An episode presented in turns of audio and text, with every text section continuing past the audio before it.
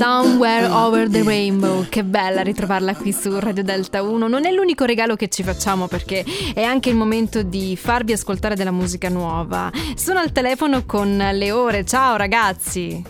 Ciao, ciao Stefania. Che bello trovarvi tutti e due. Io pensavo di parlare solo con Matteo e invece ci siete entrambi, c'è anche Francesco. Esatto, sì, sì, anche perché nel senso senza il cantante poi alla fine manca tutto, no? quindi è giusto che ci sia anche... Manca il frontman, ma è vera questa storia che invece il cantante eh, ha più appeal di tutto il resto del, del, progetto poi? Di solito è sempre così, ma non so se anche in un duo vale la stessa cosa. Beh, noi siamo divisi abbastanza equamente, sono sincero. Ah, meno eh, male, meno male. Sì, sì, sì. sì. Ragazzi, Però insomma è normale che stando avanti sì. parlo, canto, scrivo i testi, quindi ho leggermente un po' più di eh, di riflettore, però... Ah, non è del tipo quando non hai voglia una, di fare una cosa la scarichi all'altro, no, assolutamente. No, no, facciamo sempre tutto insieme. Bravi, un duo deve essere equo e questo ci piace.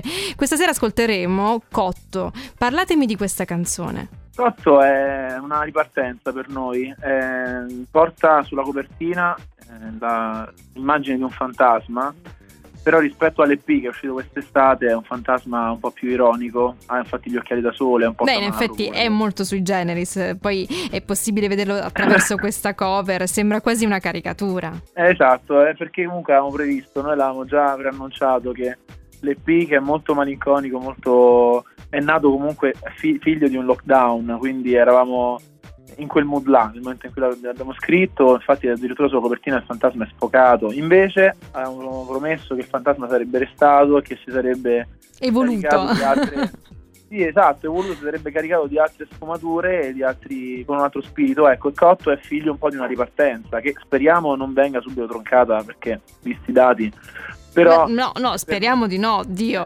Eh, noi, facciamo gli scongiuri. Noi l'abbiamo fatto uscire in contemporanea al nostro concerto, fatto, siamo tornati sul palco dopo due anni, abbiamo fatto il concerto all'Argovenio a Roma e quindi per noi a tutti gli effetti è stata una vera e propria ripartenza. Come è stato Cotto... rincontrare il pubblico? Eh, è stato, è stato molto, molto, molto, molto emozionante effettivamente, anche perché effettivamente molte canzoni le avevamo fatte in lockdown, cioè sono uscite, ci avevamo la risposta del pubblico online, però dal vivo non, non sapevamo quale fosse poi la, la vera reazione. Certo, certo diventava vedere. sempre un punto interrogativo poi da, esatto. da dover rispondere. Chiaro, quindi, eh. quindi, è stato bello vederli, vederli cantare, eh, anche perché poi nonostante quella sera ha diluviato e c'era un sacco di gente. È stato bello perché noi siamo dell'idea che le canzoni si completino soltanto dal momento in cui arrivano live, cioè sì. eh, nel momento in cui la scrivi e esce probabilmente siamo a metà dell'opera, poi l'altra metà ce la deve mettere il pubblico con le voci, con le reazioni, gli applausi, i fischi. Per fortuna non sono arrivati i fischi.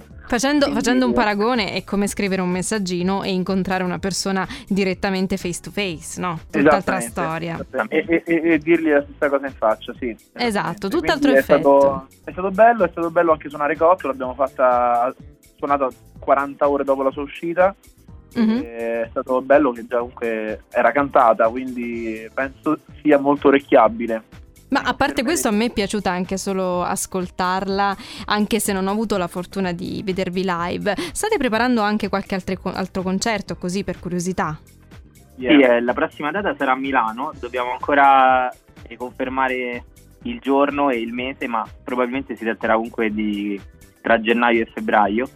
E, e poi appunto ci saranno, ci saranno, altre date in varie città d'Italia eh, per poi arrivare all'estate che comunque ci saranno poi tutte le varie situazioni live, festival all'aperto. Eccetera. Però siete sui social, quindi la scusa è anche stare lì a smanettare con il telefono, cercare notizie su di voi, così da rimanere anche aggiornati su quelle date che ci saranno.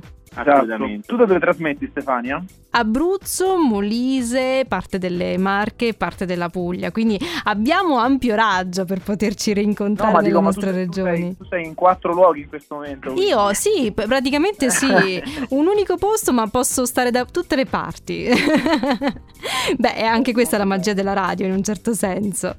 Ragazzi, io vi ringrazio di cuore per essere stati qui questa sera insieme a me e un grosso in bocca al lupo per i progetti a cui state lavorando arriveranno? Altre canzoni, sarà bello raccontarsele, però intanto un abbraccio a tutti gli ascoltatori di Radio Delta 1, è stato veramente un piacere. Speriamo sia un arrivederci. Francesco, Matteo, in, Matteo insieme sono le ore, ci sentiamo cotto su Radio Delta 1. Buon ascolto. Che manca poco il weekend, che piove anche da te, ma ti prego non di